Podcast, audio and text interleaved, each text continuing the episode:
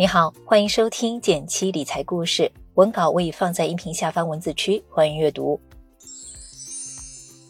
最近刷了一部网飞纪录片《金钱通解》，一共五集，一百分钟左右的内容中，包含了快速致富骗局、信用卡、助学贷款、赌博和退休这五个普通人容易掉入的金钱陷阱。尤其是信用卡这一集，揭露了不少行业内幕，都还挺颠覆的。一起来看看吧。不知道你有没有发现，用信用卡的时候，我们容易花出去更多钱。其实，信用卡公司每年会做好几万个试验，只为知道一件事儿：了解怎样从每个人身上赚到更多的钱。第一，缓解你的支付疼痛。比如有这样一个试验，选了两拨人分开参与一场拍卖会，一拨人被告知只能使用现金支付，另一拨人则可以使用信用卡。拍卖的物品完全相同，但结果截然不同。用信用卡支付的价格比用现金支付的价格高出两倍。研究发现，当我们用现金支付时，大脑会产生一种类似疼痛的不适感，从而导致我们对这笔花费三思而后行。而使用信用卡支付时，这种支付疼痛会缓解很多，让你觉得只是数字变少了而已。也就是说，信用卡的出现很大程度上缓解了你的支付疼痛，从而让你花的更多了。第二，被忽略的手续费。信用卡不仅让我们的消费更冲动、更及时，更可能会让我们成为一名循环信贷者。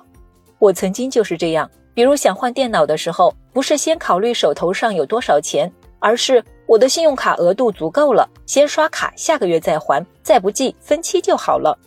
因为高频使用分期，我甚至连单笔两元消费都分过六期。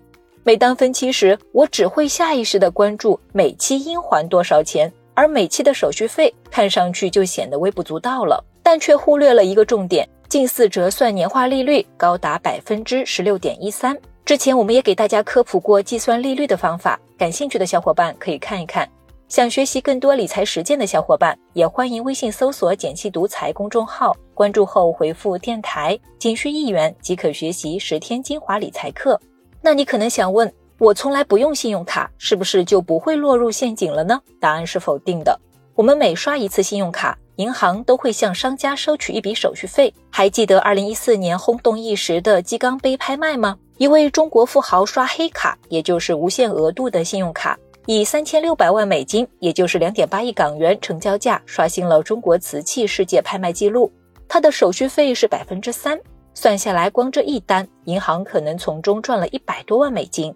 而在我们日常消费当中，羊毛最终还是出在羊身上，这笔交易费会转移到消费者身上，银行向商家收取交易费，商家把它计入到商品价格中来抵消，最终还是由消费者买单。也就是说，即使你不使用信用卡消费，你也在默默承担着这个隐形的支出。美国一项研究发现，用现金或者借记卡消费的人，每年向用信用卡支付的人补贴一千多美元。这也在无形中造成了一种财富转移。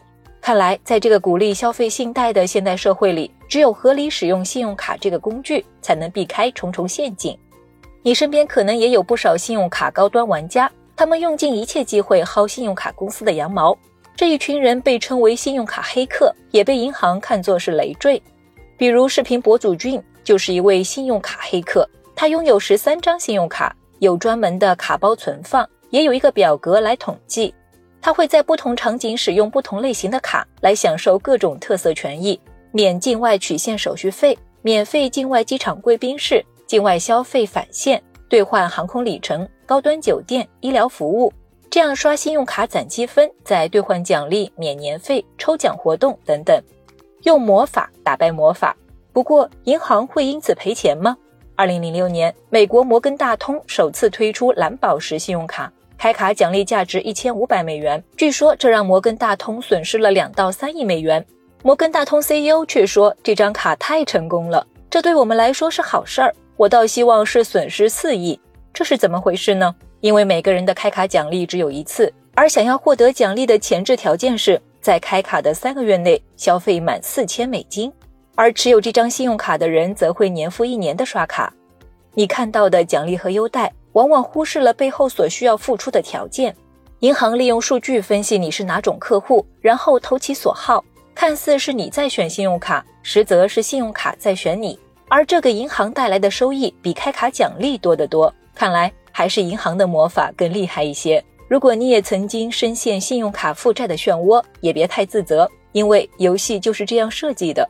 最后想跟你分享几个小 tips：第一，不要让信用卡选择你，而是选择你需要的、适合的信用卡；第二，像现金一样使用信用卡，额度并不是你真正拥有的钱，避免循环借贷或者分期；第三，如果已经处于负债状态，每次迈出一小步，制定和执行还款计划。在“简气独裁”公众号后台回复“电台”，可以免费领取负债规划表格。好了，今天的分享就先到这里。看完今天的文章，也特别想和你讨论，在你看来，信用卡有让你的生活变得更好吗？欢迎在评论区说说你的看法。学习更多理财投资知识，可以按照文稿的提示操作，免费领取我为大家准备的理财干货大礼包一份，还有惊喜福利等着你。点击订阅电台，每周一到周五，简七在这里陪你一起听故事、学理财。我们明天见，拜拜。